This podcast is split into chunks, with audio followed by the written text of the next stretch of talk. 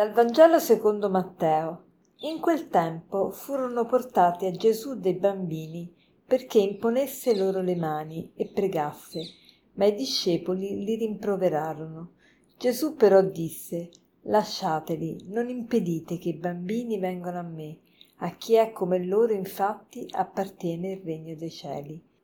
Ai tempi di Gesù i bambini erano considerati immondi perché i bambini, lo sappiamo, non sono sempre puliti e quindi come ci si contamina a contatto con un cadavere, a contatto con i malati, così ci si contamina a contatto con i bambini e quindi i discepoli non volevano che Gesù stesse a contatto con i bambini. Ma le mamme portavano i bambini da Gesù perché imponesse loro le mani e per farli benedire. E Gesù che cosa dice? «Lasciate che i bambini vengano a me, non glielo impedite». Anzi, dice che il regno dei cieli è proprio dei bambini.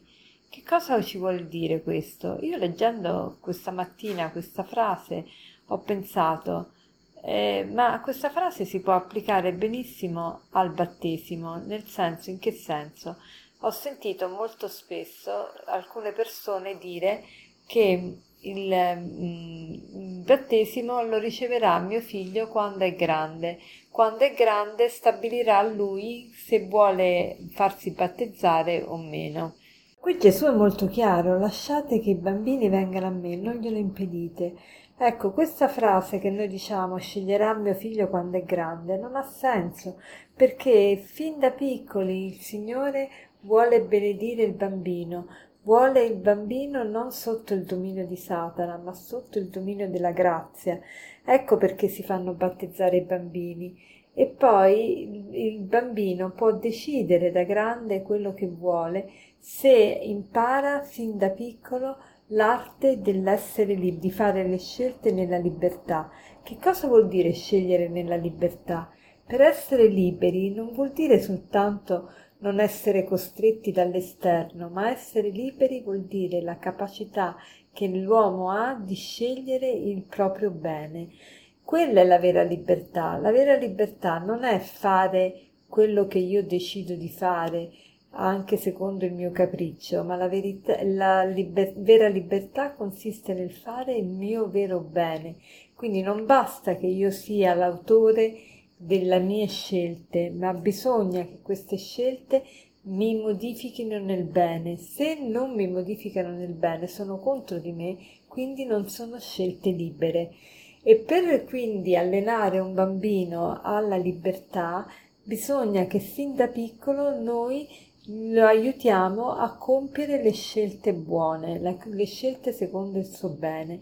Allora gli diamo l'esempio e allora per quanto possiamo lo instradiamo verso queste scelte buone che lo rendono veramente libero.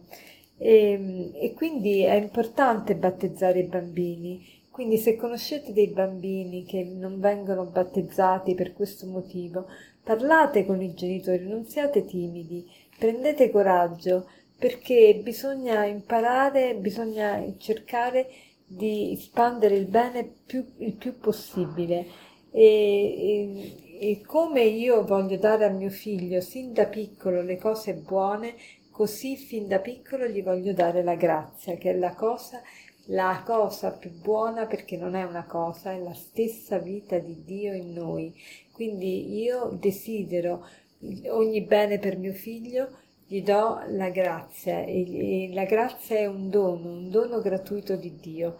E se poi mio figlio deciderà di non seguire più la religione nella quale io l'ho educato, quella allora sarà la sua scelta e il fatto di aver ricevuto il battesimo non lo condizionerà più di tanto, perché per lui saranno solo 2 gocce d'acqua che ha ricevuto sulla testa quando era piccolo, perché se non ci vuole credere non c'è niente che glielo possa impedire.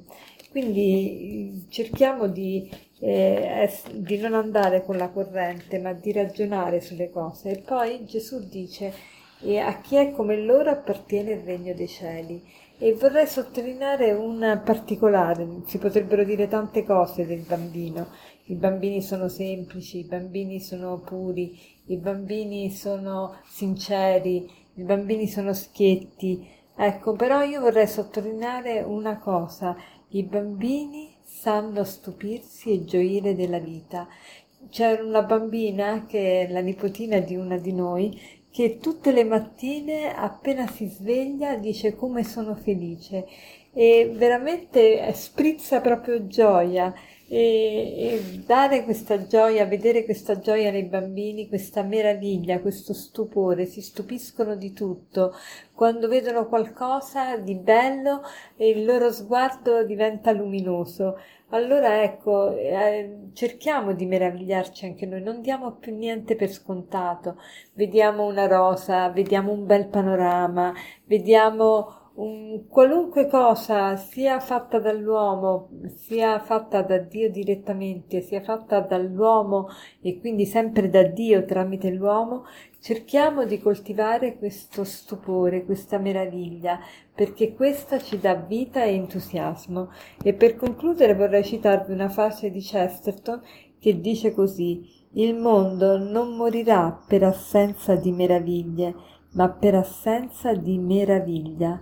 Il mondo non morirà per assenza di meraviglie, ma per assenza di meraviglia. Buona giornata.